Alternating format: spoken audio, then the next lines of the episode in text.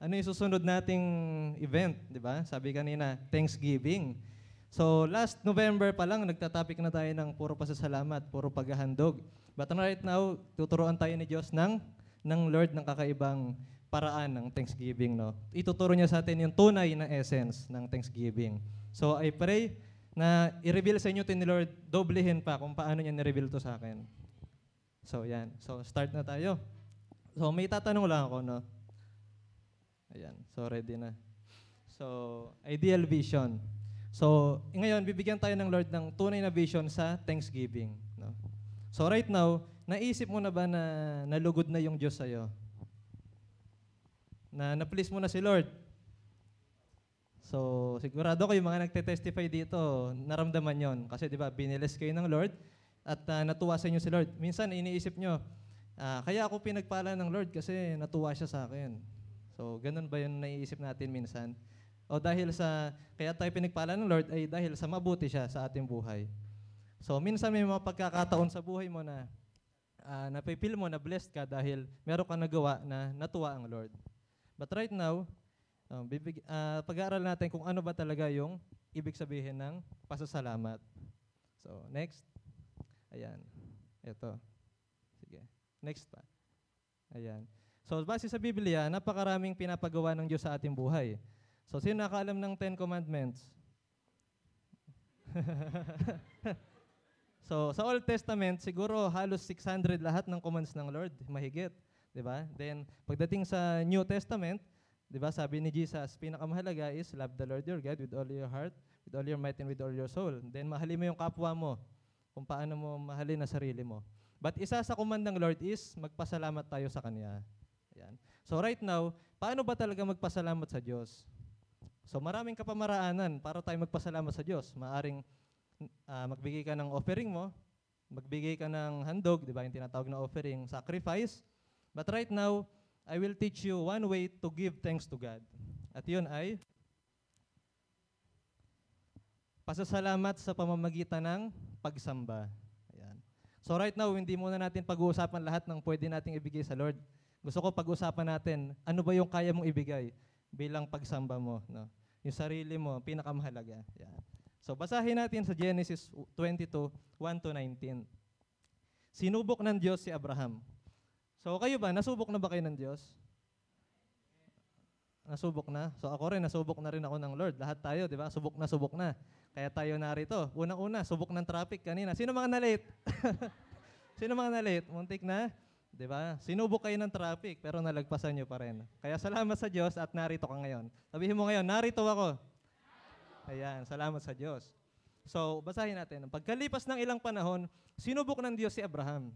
Tinawag siya ng Diyos, Abraham, ay, Abraham, narito po ako, tugon naman niya. Sinabi sa kanya, isama mo ang kaisa-isa at pinakamamahal mong anak na si Isaac at magpunta kayo sa lupain ng Moria. Umakyat kayo sa bundok at ituturo ko sa iyo at hihandog mo siya sa akin. Kinabukasan, maagang bumangon si Abraham at nagsibak ng kahoy na gagamiting panggatong sa handog na susunugin. Inihanda niya ang asno at umalis kasama si Isaac at ang dalawang aliping lalaki papunta sa lugar na sinabi ng Diyos sa kanya. Nang ikatlong araw ng paglalakbay, natanaw na nila ang dakong kanilang pupuntahan. Ayan. So papunta na sila doon. So si Abraham kasama niya yung dalawa niyang alagad saka si Isaac. Kaya nung malapit na nilang maki, maki, mapuntahan, sabi niya, doon sa dalawa, uh, bantayan ninyo ang asno. So dito na lang kayo sa baba. Kami na lang na anak ko yung akit sa taas at magsasamba kami. Babalikan na lang namin kayo. Sunod. Yan. So ipinapasanan ni Abraham si Isaac sa kanya yung kahoy. Dala naman niya ang apoy at patalim. At nang magkasama silang lumakad, tinawag ni Isaac sa ang kanyang ama. So tay, dala na natin lahat, sabi ni Isaac. Nandito na yung kutsilyo, dito na yung panggatong, dito na yung panggawa ng apoy. Pero, napansin ni Isaac, may nawawala daw. So may kulang. So dahil si Isaac, alam din niya kung paano magbigay ng handog sa Diyos, kulang daw. Sabi, nasaan yung tupa? So ikaw, nakita mo na ba yung tupa mo? Thanksgiving na natin next week. Nakita mo na ba yung tupa mo? So ngayon, ipapakita ko sa inyo yung kakaibang tupa. So sag- sagot ni Abraham. Sagot ni Abraham, anak, huwag ka mag-alala. No? Ang Diyos ang magbibigay na yon. So right now, sino sa inyo yung one week na nag-iisip pa ng ating pang Thanksgiving? Talagang wala, wala na akong mapiga, wala na akong maisip. kaltas, kaltas na kung kaltas, no? So, pero ngayon, sasabihin ko sa inyo, kayong mag-alala. Ang Diyos ang magbibigay na yon.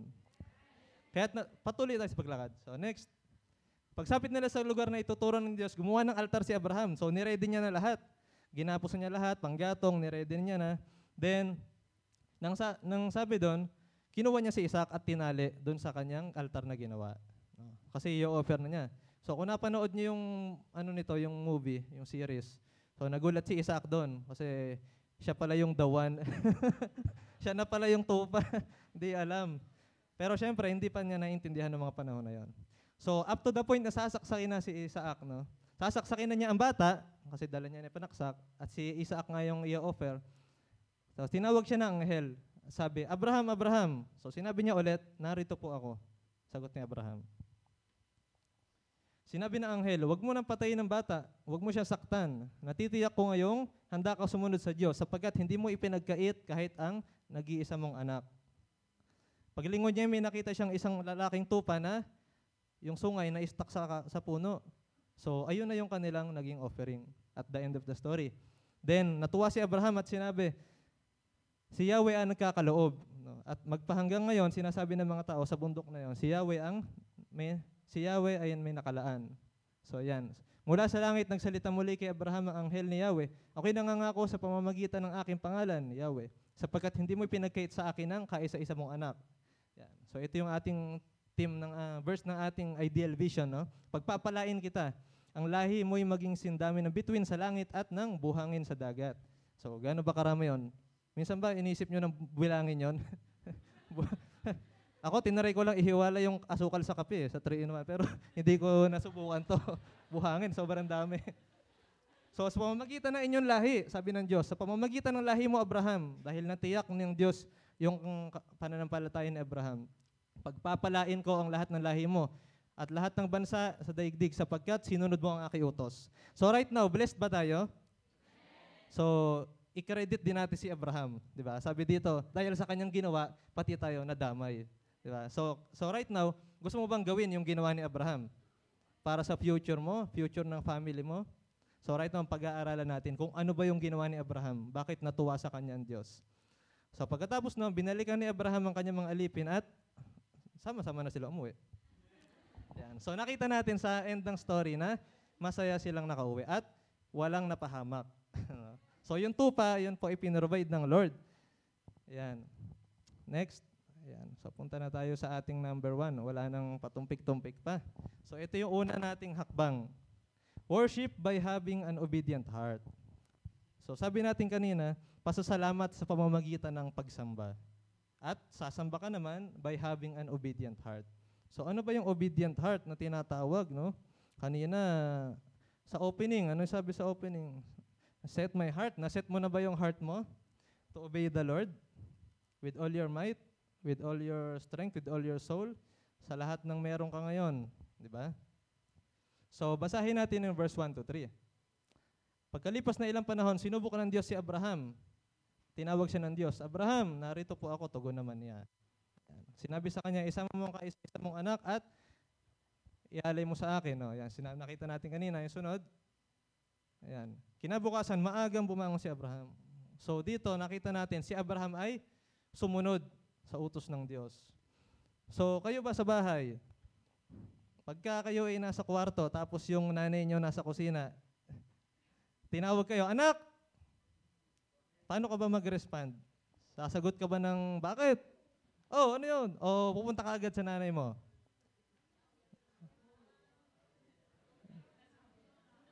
O kaya, sinara mo na yung pinto.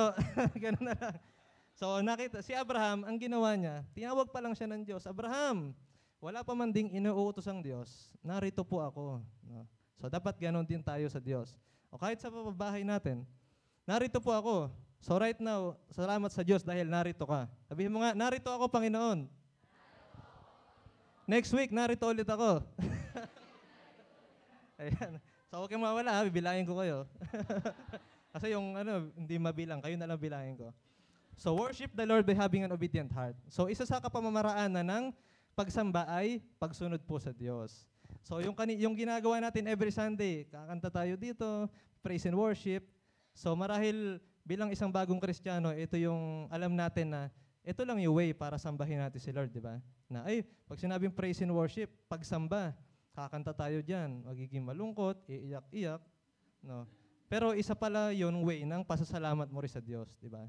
Salamat Lord, di ba? Mag-worship ako kahit ako'y may problema. Mag-worship ako kahit walang-wala ako ngayon. Basta meron akong bibig at boses. Kahit nga paus ka eh, nakakapag-worship ka, di ba? Pag nahihiya ka, kahit wala kang boses, gaganon-ganon ka lang. Pero nag-worship ka na, di ba?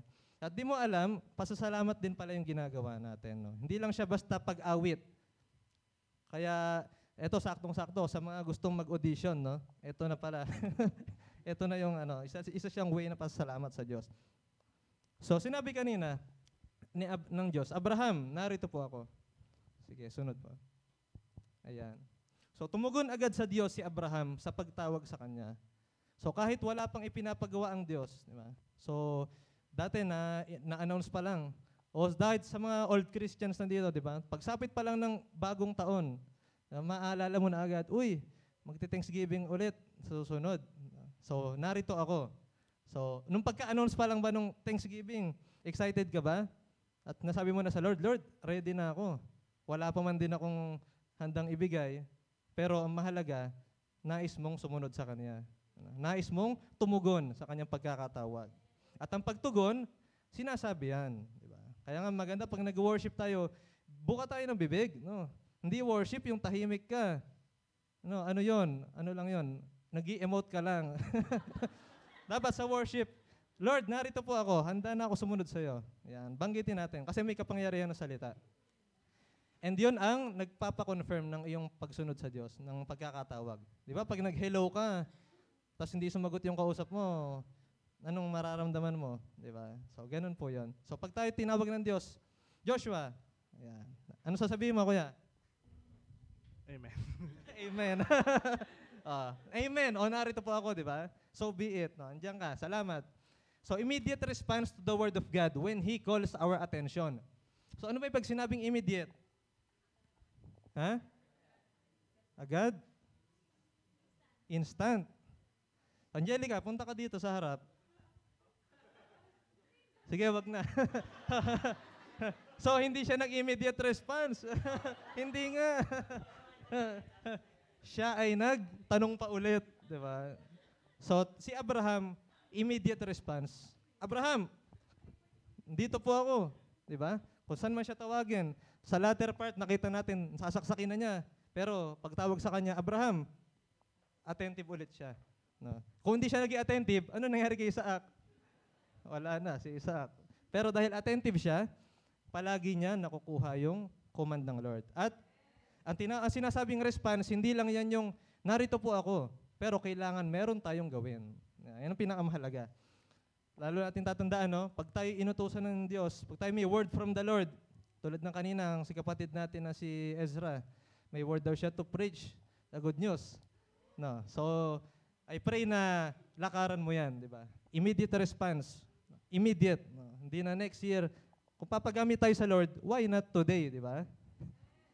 So, kung papasalamat tayo sa Lord, why not next week pa? Kasi Thanksgiving, hindi na. Simulan mo na ngayon, di ba? Nalaman mo ngayon, right now, pasalamat ka sa Lord. Sabihin mo, thank you, Lord. Thank you, Lord. Isa pa, thank you, Lord. Thank you, Lord. Thank you, Lord. May kasamang palakpak. Thank you, Lord. Ayan, amen. So, next. So, sinabi sa mga Hebreo 11.1 o Hebrews 11.1. Sabay-sabay nyo nga basahin. Ang pananampalataya ay pagtitiwala na mangyayari ang ating mga inaasahan at katiyakan tungkol sa mga bagay na hindi nakikita. Yan. So, anong naintindihan ninyo? Siyempre, yan. So, sabi kanina sa Hebrews 11.1 po yan. No? Ito yung ano, chapter na panay faith ang usapan. So sabi doon, ang pananampalataya daw, ito yung nagtitiwala ka kahit hindi mo pa nakikita. So kanina, nalaman natin na si Isaac, nung papunta na sila, nagtanong na naman siya, di ba? Nabasa natin. Ano, uh, tay, nasa na, naman, nasa na yung ano? Kasi andito na lahat. Kumbaga, parang magluluto ka ng sa bahay nyo? Sino mga naranas, naranasan na na mawala ng gasol sa bahay, ng gas? Naubos bigla, ano? Nagluluto ka, biglang naubos yung gas. so, sabi ng anak mo, andito na lahat ng sangkop, ng sangkap. Tapos wala pala tayong gas. So, Siyempre, bilang isang tatay, lagi mo sasabihin, meron yan. Larry ka sa asawa mo. So si Abraham, sinabi niya sa kay, kay Isaac, Anak, merong ipagkakaloban Diyos. Ang Diyos ang magbibigay na yon. Pero nung panahon ba na yon, nung pagkakataon ba na yon, may nabasa ba tayo na may dala na silang tupa? Wala, di ba?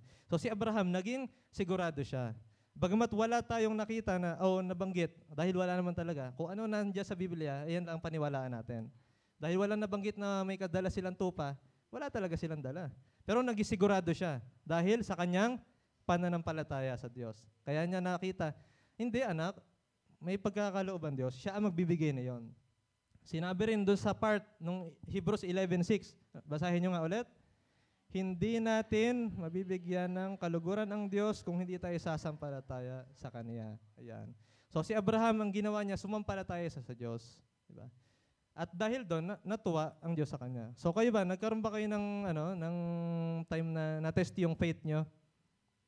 Yung kahit, parang kanina, kahit wala kayo nakikita, sige Lord, pupunta ako kahit wala akong pamasahe. Kahit wala akong, hindi naman yung ano ah, mag-exam ako kahit wala review. Hindi naman yung gano'n. Para ka susugod nun ng ano, may baril ka pero wala kang pang reload. So, si Abraham, meron siyang daladalang pananampalataya. Wala pa man din yung tupa, dala niya ang kanyang pananampalataya sa Lord. So sa darating na Thanksgiving, wala ka pa man din nakikita ngayon, di ba? Wala ka pa man din iahandog sa, sa Lord. Kasi yung iahandog mo, napamigay mo na sa mga monito-monita mo. ang dami nating Christmas party ngayon, di ba? Sa kumpanya, weekly sa amin, meron ano, exchange gift. Ayun, share lang. So, pero dapat kahit ganon, kahit ganon na nauna ka na magbigay sa iba, siguraduhin natin na yung best natin, yung ibibigay natin sa Diyos. Amen? Kasi tandaan nyo, hindi lang naman dahil sa palaging una, ayan na yung best, no? O ayan na yung ano, ayan na yun. So lagi alam ng Lord na, sabi nga, save the best for last. Pwera lang sa Lord, except sa Lord, di ba? Dahil si Lord, siya ang una, siya na yung best. So sabi doon, hindi natin mabibigyan ng kaluguran. Ano ba yung kaluguran? Please, no? Sabi sa English, we cannot please God, no? Kung, kung ikaw daw nalalapit sa Kanya, wala kang pananampalataya. So, sino naranasan nyo mag-pray? Sobrang tagal nung pinagpe-pray nyo, hindi nasasagot. Minsan ba naisip mo yon? Bakit Lord, wala ba akong pananampalataya? O wala ba akong faith? Kulang pa ba yung faith ko? Naranasan nyo na ba ba yun? Yung tatlong taon mo na pinagpe-pray, four years na. Meron, na akong, meron dito mga eight years ng Christian and up. Pero wala pa rin yung pinagpe-pray nyo hanggang ngayon. Dahil ba wala kang faith? Tapos nakita mo yung iba, Lord, bakit siya isang buwan pa lang? Sagot na. Meron na agad. naranasan nyo ba yun? Ako naranasan ko yun eh. Kaya ako sineshare to sa inyo. Lagi ko yung nararanasan, lalo dati. Ano ba yan? Bakit sila? Dalawang interview lang, tapos na. Ako, 13 na, wala pa. so naranasan ko rin yun. I'm sure isa-isa kayo, meron kayong ganong punto sa buhay. Sinong pwede mag-share? Sige, ako na lang ulit. Hindi, joke lang. So si Abraham, di ba? Nakita natin, sino po nakakilala kay Abraham? I'm sure lahat kayo nakakilala, di ba? Kasi sabi doon, no, sa dulo nito, pagpapalain ko. At dahil sa iyo, malalaman ng lahat na pinagpala sila. Kaya kilala nyo siguro si Abraham. Then, si Abraham po, background lang, 75 years old siya. 75 years old. Wala pa siyang anak. Sila ni Sarai. Sarai, ni Sarai pa nun pangalan niya. Then si Abram, Abram pa yung kanyang pangalan nun. Nang pinangakuan siya ng Lord, magkakaroon ka ng anak. No. Ay, eh, ano pala, sa'yo manggagaling ang lahi ng lahat at mabiblessed sa'yo, no, through you, lahat ng descendants, as numerous as the stars. He was 75 noon. Tapos, kung babalikan natin, ipinanganak po si Isaac nang siya ay 100 years old na. Ano yun, 25 years sa tiyan? Hindi. so, si Isaac po ay ipinangako sa kanya nung 99 siya kay Sarai. Sabi doon, kasi binisita siya ng Diyos. Dahil sa sobrang dami na nangyari kay Abraham, mula nung 75 siya hanggang siya ay mag-99, nakita niya yung goodness ng Lord. Then one time, binisita siya ng Diyos at sinabi sa kanya, "Ne- sa gantong araw, sa susunod na taon, magkakaroon ka ng anak. Yan ang sinabi sa kanya. Then, eto dumating yung time na tinawag siya ng Diyos para sabihin, ihandog mo siya sa akin. So, sino dito yung mga meron matagal na pinagpe-pray tapos bigla kayo sinabihan ng Diyos, ibigay mo yan sa akin. O, isuko mo yan. O yung trabaho mo, ang tagal-tagal mo pinag-pray, tapos bigla kang pagre-resignin ng Lord, hindi ka pala para dyan. Eh bakit mo ako nilagay dito? Di ba? ang gu- Minsan ba naguguluhan kayo? Naguluhan ba kayo? So magulo, di ba? Lalo kapag wala tayong salita ng Diyos. Kaya mag-devotion po tayo araw-araw. Kasi si Abraham nagde-devotion siya araw-araw. Kaya siya, nung sinabi sa kanya na ng Lord, hindi siya nagtaka. No, kasi tayo, pag di tayo nagbabasa ng salita ng Diyos, magtataka tayo. O bakit mo biglang pinagawa to sa akin, Lord? Eh nung isang araw, sabi mo, eh nung matagal dati, sabi mo ganun. Yung pala, isang taong ka nang di nagbabasa ng Bible. Kaya hindi mo na alam yung plano sa'yo ng Lord, di ba? So ngayon, si Abraham, dahil araw-araw siya nakikipag-communicate sa Lord, araw-araw siya sumasamba, kung babasahin natin sa Genesis, palagi niyang kausap si Lord. Face to face pa nga nung ano, nung dati nasira yung Sodom at Gomorrah. So gano'n siya ka-intimate sa kanyang relasyon sa Diyos. Kaya yung pananampalataya niya, eh madaling, madali sa kanya sumunod. Immediate response. Tayo ba sa ating araw-araw na buhay, nakakapag-immediate response ba tayo sa salita ng Diyos? Nagkakaroon ba tayo ng obedient heart? Hindi lang to obey the Lord, but to worship the Lord. Lagi nating iisipin, sa araw-araw na ginawa ng Diyos, hindi lang tuwing linggo tayo sasamba. Hindi lang tuwing Sunday tayo aawit. Hindi lang tuwing Sunday na sisigaw ka, tatalon. At yun, yun na yung pagsamba na tinatawag. Sa ibang relihiyon, pagsamba yung tawag nila pag ganon.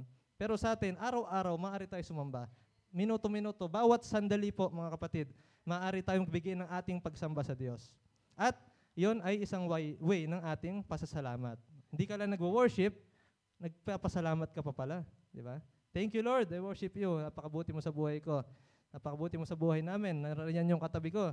Yung katabi mo ba last week, andito ba siya ngayon? E- Eto, lagi nasa unahan to mga to. Lagi yan nandyan. So, praise God, nandyan kayo. So, lahat din nasa likod. Lahat tayo. Salamat sa Diyos. Kahit may mga late, no? Ganun din. Pasalamat ka pa rin. Napagtagumpay mo ang pagsubok ng traffic. so, next week, ba, gising tayo maaga. So, kahit ano ay maaari nating ibigay sa Diyos, no? Bilang ating pasasalamat. So, dahil Thanksgiving next week, wag mong isipin, Lord, ito lang ba? Pera lang ba kayo ko ibigay? Handog lang ba? Bibigay ako na lechon. Mauubos rin to agad. But what if ngayon, isipin mo, yung sarili mo yung ibigay mo sa Diyos? Na, yung puso mo ang ibigay mo sa Diyos. Sabi natin kanina, I set my heart. So right now, I pray that you will have an obedient heart para sa Diyos, di ba? So right now, sabi mo sa, sa, sa Lord, Lord, I set my heart. Lakasan mo. Bilisan mo. Iyon. Immediate response. Sabi mo, Lord, I set my heart to obey you. To give you thanks and worship you. Ayan. So next week, alam na natin, hindi lang pala, material na bagay ang pwede mo bigay. Unang-una sa lahat, this, magmula mamaya pag uwi natin, isipin natin, Lord, I set my heart. Ngayon pa lang, I want to obey you sa pagkatawag mo sa akin. I want to give you thanks sa araw-araw. Dahil nalaman ko ngayon na ang pasasalamat at pagsamba ay iisa. No? Pagsamba mo ay pasasalamat mo rin sa Diyos. Hindi ka lang basta magbigay na nito para magpasalamat. Kundi ang pagsamba natin ay pasasalamat din. Next po. Ayan. So pangalawa, ito na. Worship with no hesitation and no reservation. Ano ba hesitation sa Tagalog?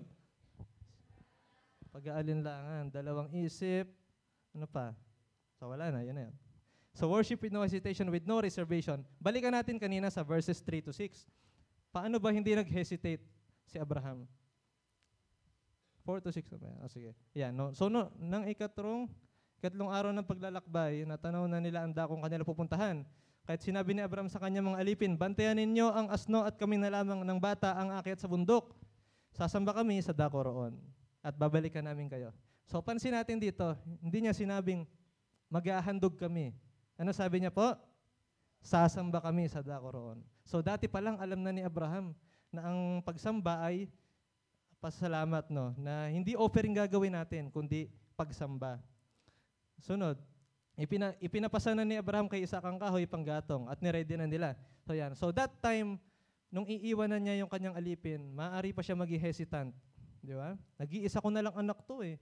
25 years ko tong inantay. Tapos, i-offer ng Lord sa akin. Pero hindi nga naging gano'n si Abraham dahil alam niya ang plano ng Diyos. No? Alam niya na ang Diyos ang magbibigay ng tupa at that moment. So right now, yung worship with no hesitation and no reservation, paano ba tayo mag-worship sa Lord? Pag tayo naawit sa Lord, paano ba tayo mag-worship nang walang hesitation and no reservation? You no hesitation, wala kang, wala kang pag-aalinlangan. No? Tunay ang sinasamba kong Diyos. Nag-iisa ang sinasamba kong Diyos. Mabuti ang Diyos na sinasamba natin. And you have no reservation. Sabi kanina sa praise natin, every day. Ano sunod? Ano? Limot na. Yan kayo eh. Uh, sabi doon, I follow after you, di ba? Sabi doon, every day, no, you will don't uh, you don't reserve a day para hindi makapag-worship sa Lord. You will not reserve a single day. Araw-araw tayong papasalamat sa Diyos. Araw-araw tayo sasamba. Araw-araw tayo susunod sa Diyos. With no reservation, with no hesitation. Pagising mo pala sa umaga, praise you Lord. Salamat, gising ako. Kahit di po may pumulat yung mata mo. Conscious ka na nun, di ba? Nabuhay ka. Oh, thank you pa rin Lord, di ba? Ayan. So praise the Lord sa araw-araw. So sabi dito, next mo. Ayan. Ito po yung sa John 4, 23 to 24. Doon, Yet a time is coming and has now come when the true worshippers will worship the Father in spirit and in truth.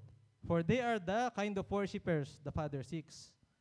God is spirit and his worshippers must worship Him in spirit and in truth. So ito pala ang hinahanap ng Diyos sa atin. So hindi hinahanap ng Diyos ang worship leader na laging maayos ang tono. Hindi hinahanap ng Diyos ang isang worshipper na magaling kumanta, na hindi nagpa-flat at sharp ang boses. Hindi ganun. Ang hinahanap ng Diyos ay true worshipers. No? In spirit and in truth kung mag-worship. Ayan ang hinahanap ng Diyos. Hindi rin hinahanap ng Diyos, sabihin ko sa iyo ngayon, ang kahit anong kaya mo ibigay sa Kanya. Hindi yan hinahanap ng Diyos, kapatid. Pera mo, bahay mo, kahit ano man, oras mo, hindi niya hinahanap yan. Ang hinahanap niya yung puso mong handang sumunod at walang hesitation, walang pag-aalinlangan to worship Him in spirit and in truth. No? Hindi po natutuwa ang Diyos sa atin kung tayo nagwo-worship. Nakanta na tayo, pero ang iniisip natin, yung gagawin po natin after na service. Sino po ganon? Lord, I worship you. Nasa isip mo yung gala ko mamaya, anong kakainin namin, saan kami pupunta, mag-withdraw pa pala ako. So, so minsan ganun po tayo, masakit man isipin. So, minsan naranasan natin yon, di ba? Lalo pag problemado ka, pag clouded ka, pag may pasok ka ng linggo, tapos pumunta ka ng church, iniisip mo, nung sasabihin ko sa boss ko, nire-ready mo na yung explanation mo. Ganun ba tayo? O yung pinipigila ka na nanay mong pagsimba, kaya nung nag-worship ka, hindi makafocus. But right now, sabi ko po sa inyo, ang puso natin ang pinakamahalaga na ipagkaloob natin sa Diyos. Hindi ang ating kahit anong kayang ihandog. Hindi ang pera mo, hindi ang kung ano mang kaya mo, no? kundi ang puso natin na handang sumunod sa Kanya, handang magbigay ng pasasalamat sa pamamagitan ng pagsamba. Ayan. Ayan. By worshiping Him in spirit and in truth, this will give delight to the Father. Dahil ang hinahanap nga niya ay ang true worshipers natin. True worshipers. Pag sinabing true worshipers, tunay na mananamba. So, hindi ka lang mananampalataya, pero mananamba ka pa. So, right now, next week, gagawin natin Thanksgiving sa Lord is worship pala. No? Worship. We will worship the Lord next week. Sama-sama po tayo. So, kapag hindi natin ginamit ang ating pananampalataya, mahirapan tayo sumunod. So, sabi ko nga sa inyo kanina, di ba? Pagka hindi mo ginamit yung faith mo, inutusan ako. Oh, kahapon sinabi sa akin, oh, bukas meron kang, sabi ng Lord, bukas magkakatrabaho ka na. Magimaayos yung interview mo. Then maya-maya may nag-text, pangalawang kumpanya. Pupuntahan ko ba to Lord? Pero dahil meron ka salita, di ba? So mamaya, may plano ka, mag-cell group kami. Sinabi ng boss mo, mag-OT ka. Mag-OT ba ako, Lord? Mag-practice para sa Christmas party. may mga ganun. So, okay, sinabi sa nanay mo, anak, ah, sabi mo, Nay, sabi mo sa Lord, Lord, ngayong araw mag-attend ako ng open cell. Mamaya, alas 4 yon. Eh, sinabi nanay mo, mga 2.30, anak, maggayak ka, mag-SM tayo. Di ba? O kaya, yung mga kananayan, mag- mamaya, mag-open, mag-cell group tayo sa bahay nyo, ha? Then mamaya, umuwi yung anak mo galing overnight. Ang daming dalang damit. Nay, palabhan nga nito. Ay, hindi pwede. May open cell kami. So, uh, so right now, lahat ng yon ay pagsamba mo sa Diyos, di ba? So lahat ng pwede mong gawin, hindi lang yung kaya mong ibigay ay pasasalamat mo at pagsamba sa Diyos. Mahihirapan tayong sumunod at hindi natin mauunawaan kung hindi tayo mananampalataya sa Kanya at magbibigay ng pasasalamat. So, sunod. Ayan. So, Hebrews ulit tayo. Oh, Gusto ko basahin yung Hebrews 11 pag uwi nyo, ha? So, sabay-sabay nating basahin. Nang subukin ng Diyos si Abraham, pananampalataya din ang nag-udyok sa kanya na ialay bilang handog sa Diyos. Lakasan nyo. Buong puso niyang inihandog ang kaisa-isa niyang anak. Gayong ipinangako sa kanya ng Diyos na kay Isaac magmumula ang magiging lahi niya. Naniwala siya na kaya ng Diyos na bumuhay ng patay. Kaya't sa patalinhagang pangungusap, na ibalik nga sa kanya si Isaac mula sa mga patay. So kung uunawain po natin ito, so pananampalataya nag-udyok kay Abraham, di ba? So, kaya right now, if wala ka pang, hindi mo gusto, no? Hindi mo naunawaan, ano bang, ano, ano ba yung pagsamba? Ano ba yung thanksgiving tinatawag? So use your faith, no? Gamitin natin ang ating pananampalataya. Bagamat wala pa man tayo nakikita, ay handa na ang puso natin. No? Sabi natin kanina, worship by having an obedient heart, and right now, wala ka dapat pag-aalinlangan. Kasi sa pagsunod mo, nariyan na nga yung puso mo handa sumunod. Pero at that moment, no, papalapit na ng palap- papalapit kayo sa bundok na pag-aalayan, pwede ka pa mag-back out. Pwede ka pang humindi. Diba? Naranasan po ba natin? Yung mga first timer dito o yung mga pangatlong time, di ba? Sa mga sobrang kulit ng ano nyo, nag-invite sa inyo. Then, ayan na, mapunta na kayo. Pero pwede kayo humindi. Pero salamat dahil narito ka. Lalo sa mga bago. Di ba? Kaya praise God sa mga bago po natin. At dahil nandito ka, natutuwa ang Diyos sa'yo. Hindi lang yung nag-invite sa'yo, kundi ang Diyos. Di ba? So right now, faith yung mag-uudyok sa'yo. Ano ba yung mag-uudyok sa English? Mag-uudyok. Ano ba yung pag sinabi udyok? Pupush. Persuade, no? Sabi. Ano pa? Manggagatong. Mag-uudyok, manggagatong, no? So, faith yung mag-uudyok sa'yo para gawin yung pagsamba sa Diyos. Di ba? Kasi nga, totoo nga naman, bakit nga naman ako sasamba sa Diyos? Hindi ko nga nakikita. Hindi ko nga naririnig, di ba? Pero bakit ako sasamba sa Kanya? Unang-una, dahil naramdaman mo yung pag-ibig ng Diyos. Dahil doon, nagkaroon ka ng pananampalataya ngayon. At dahil doon, kahit anong dumating sa buhay mo, may pag-asa ka na sa Diyos, may kasagutan lahat, di ba? So, yun yung faith, hope, and love. Mauna yung love mo, yung love ng Lord. Pag naramdaman mo, doon ka magkakaroon ng faith. So, si Abraham, naniwala siya na kaya ng Diyos buhayin si Isaac. Parang ayun yung sinasabi dito, kaya niyang bumuhay ng patay.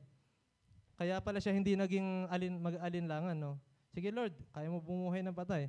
Pero ito, patalinhagang pangungusap lamang, no? Hindi talaga literally na ibalik nga sa kanya ni Isaac mula sa mga patay. Kasi yung situation po na yon is life and death na, di ba? So kung ikaw bilang isang tatay, ano mararamdaman mo no? Sino pa mga tatay dito? Tapos nung nang ipanganak niyo po yung panganay niyo, no?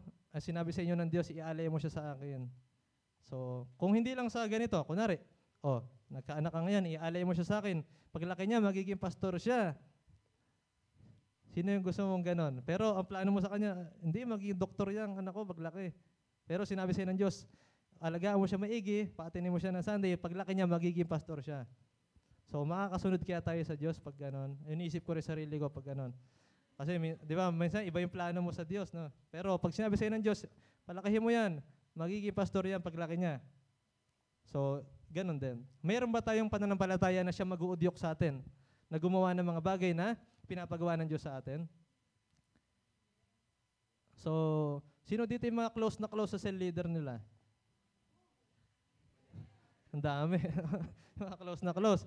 Halatang halata tayo pag may mga nagte-testify dito, may mga backstage daddy, backstage mommy. Pero dapat mas close tayo sa Diyos. Amen ba? So, yan. Lagi tayo sa Diyos. Magpapaudyok. Diba? Hindi lang sa cell leader mo. Minsan, ano mo rin sa leader mo?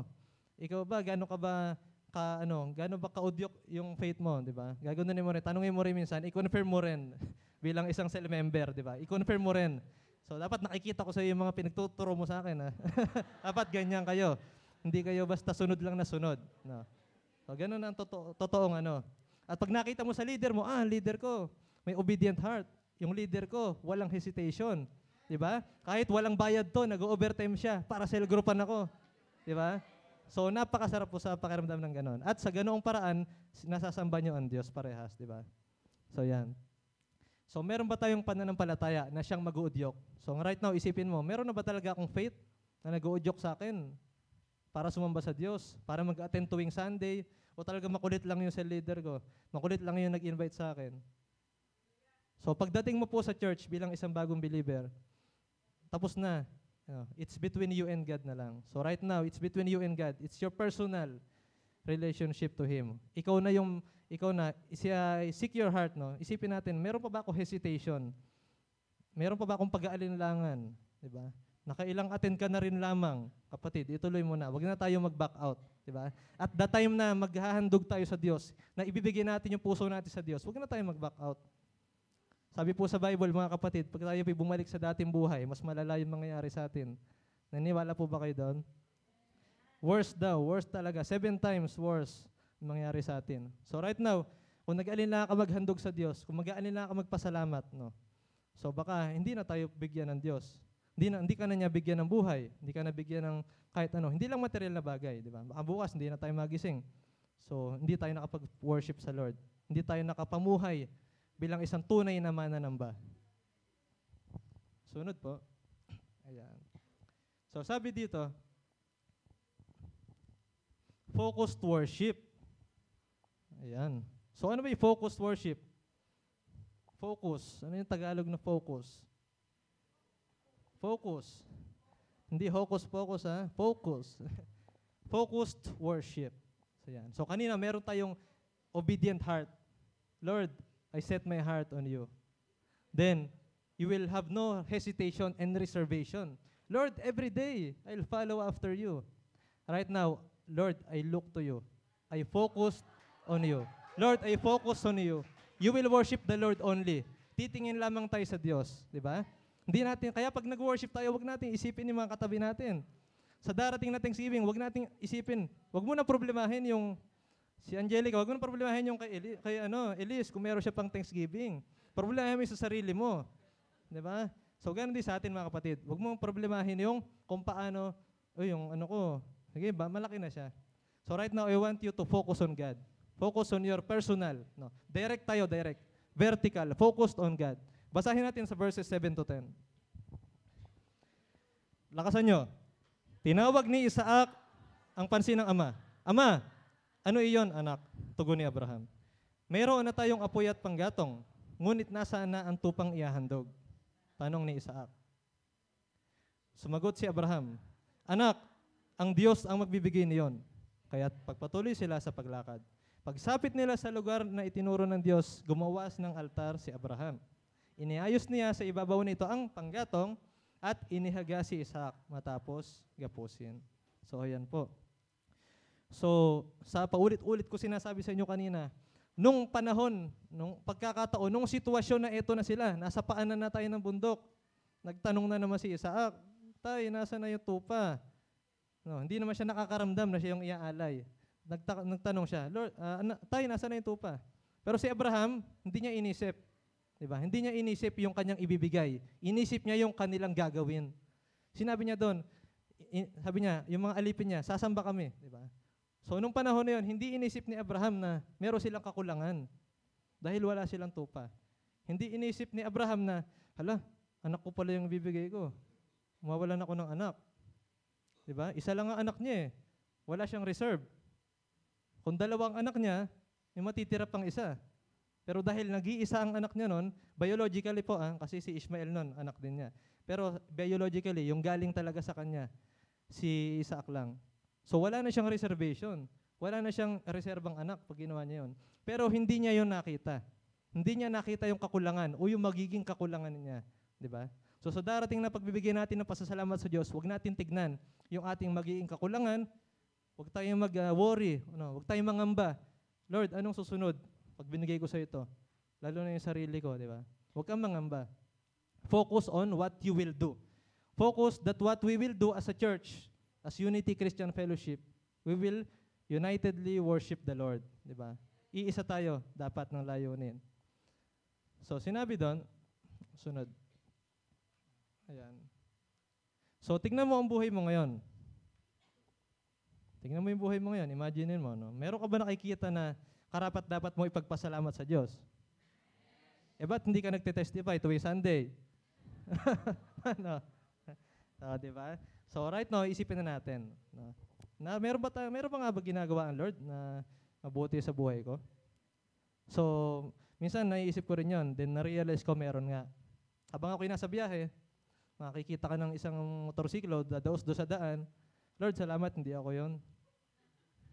Kasi kung ako yun, wala na. Di ba? May, nab- may nababalitaan tayo, namamatay sa sakit. Lord, salamat. Hindi po ako yon, pero syempre, andun yung awa mo do sa tao. Pero salamat, Lord, hindi kami yon. Nakikita ng Diyos yung kaya mong pagdaanan. Nakikita ng Diyos yung kaya mong i-bear, di ba? As a person, meron tayong limitasyon. Pero dapat nakikita natin si Lord, no? Lord, salamat, buhay ako ngayon. Nagkasakit ka nung isang araw, salamat, buhay pa rin ako ngayon kahit ako may sakit. Wala kang pamasahin nung isang araw, salamat Lord, nakauwi pa rin ako. Meron akong paa eh, di ba? Wala ka man magandang kotse, salamat Lord, meron akong bisikleta. Salamat Lord, meron akong ganito kasi yung iba naglalakad lang. Yung iba walang tsinelas. Yung iba walang damit. Yung iba walang makain sa, ba- sa buhay, di ba? Minsan nga, daig pa tayo ng basurero. Limang beses na, ang daming beses nakain nun, di ba? so, pero nakikita mo, wala silang tahanan at masakit. Pero salamat sa Diyos dahil ikaw narito. Salamat sa Diyos na tatamasa mo yung kanyang kabutihan. Salamat sa Diyos na tatamasa mo yung pag-ibig niya sa araw-araw. Salamat sa Diyos, meron kang pananampalataya, kaya ka narito. Salamat sa Diyos, marunong ka sumamba. Salamat sa Diyos, ngayong pagkakataon nito, alam mo na na ang pagsamba ay pasasalamat sa Kanya. Salamat sa Diyos, meron kang trabaho. Salamat sa Diyos, wala kang trabaho. Pero meron ka pa rin kinakain. Salamat sa Diyos, dahil marami kang labahin, pero natatapos mo pa rin. Salamat sa Diyos, hindi pa luto yung ulam mo, pero at least may lulutuin ka. Di ba? Salamat sa Diyos, wala akong load, pero may cellphone ka naman. Salamat sa Diyos, meron kaming bahay. Kahit walang bubong, ayos lang, basta may bahay. Salamat sa Diyos, pinaka-importante ay niligtas tayo ng Diyos, di ba? Salamat sa Diyos. Nakikita ko ibang tao, ganun pala ako dati. Pero salamat sa Diyos dahil narito ako ngayon. Di ba? Narito ka ngayon. Kung nasan ka man, nagiging witness ka, di ba? Nagiging vessel ka ng kanyang kabutihan. So right now, I want you, di ba?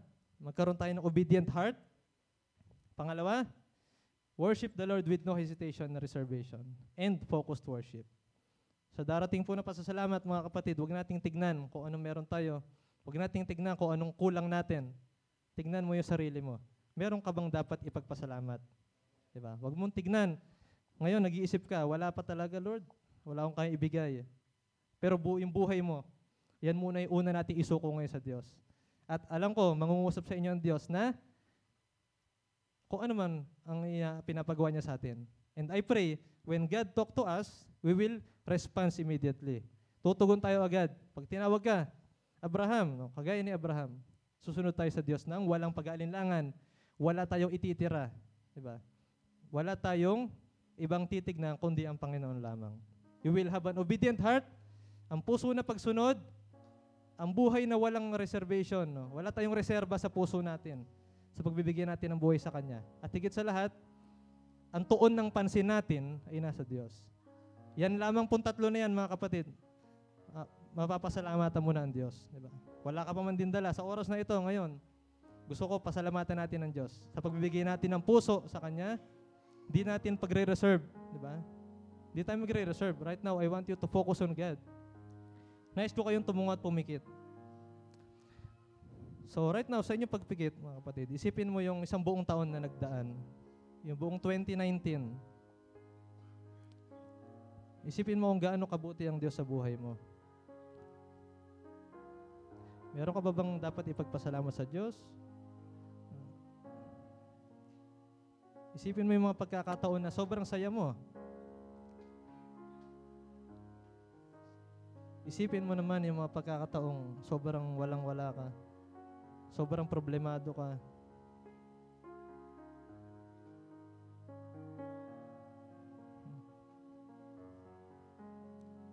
So right now, gusto ko isipin mo ngayon, nasa harap mo ang Diyos. Nakabuha ka kanyang mga arms, with open arms, ready to receive you. Handa siyang tanggapin ang puso mo na ino-offer mo ngayon sa Kanya. bilang isang pasasalamat. Thank you, Lord, for my life. Sabihin mo sa Diyos, Thank you, Lord, for my life, for every day.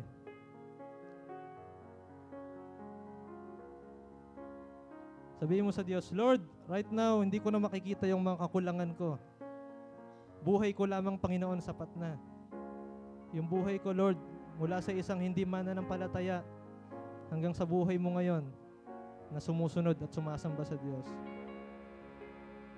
Mo sa Lord, salamat Lord. Sige, patuloy ka manalangin, magpasalamat sa Lord.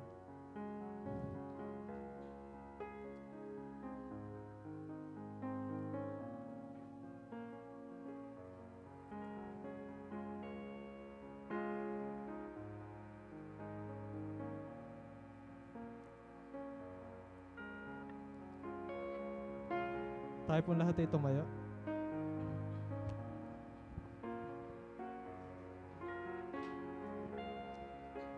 Tayo manalangin. Ama namin sa langit, salamat po Panginoon. Panginoong Isus at sa banal na Espiritu mo. Lord, nakikita mo right now, Panginoon, yung mga tao na narito, Lord. Sila mga nagsuko ng kanilang puso sa iyo, Panginoon. Lord, dalangin ko lamang po, Ama, na ang isinuko nilang puso sa iyo, Lord, ay isang puso without hesitation, Lord. Without reservation, Lord. Ang puso na buong buo, Panginoon.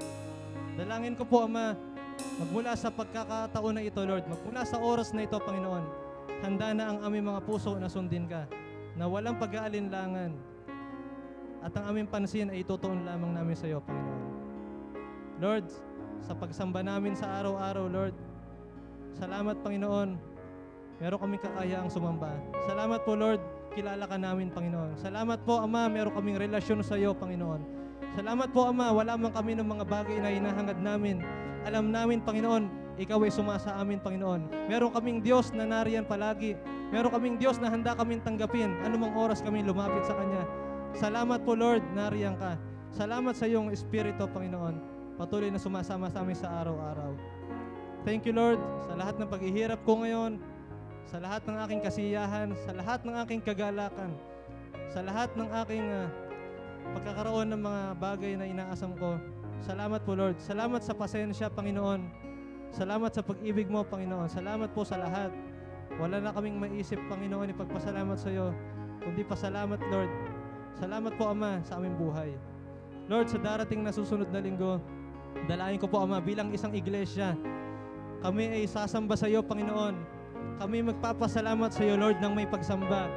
Kami, Panginoon, bilang isang iglesia dito sa Unity Christian Fellowship, Lord, iisa kami ng layunin at hangarin, Panginoon. Iisa ang aming pansin, Panginoon. Itutuon namin ang pansin namin sa iyo, Lord, dahil Ikaw lang ang aming sasambahin, Panginoon. Salamat po, Ama, sa mensahe mo, Panginoon. Dalangin ko po, Ama, patuloy, Lord, na maipamuhay namin ito, Lord God, sa araw-araw, Lord. And right now, Lord, every single time, Panginoon, bawat minuto, Panginoon, magagawa na namin magpasalamat sa iyo, Panginoon. Magagawa na namin sumamba sa iyo, Panginoon. Marami pong salamat, Ama. Sinasaboy ko ang banal na dugo ni Jesus sa mga taong ito, Lord. Ikaw po ang magpala sa kanila, Panginoon. Ikaw po ang mag-grant, Lord, ng desire ng kanilang puso, Ama. Bigyan mo sila, Lord, ng desire na sumunod sa iyo, Panginoon. Dahil yun ang nararapat namin gawin, Lord, dito sa lupa. Tulungan mo kami na sundin ka, Panginoon, sa araw-araw nang walang hesitasyon, walang pag-aalinlangan, Panginoon. At ang aming pansin lamang ay nasa iyo, Lord God. Marami pong salamat, Panginoon. To you be all the glory. Sabay-sabay natin pasalamatan ng Diyos. Salamat, Panginoon! Hallelujah.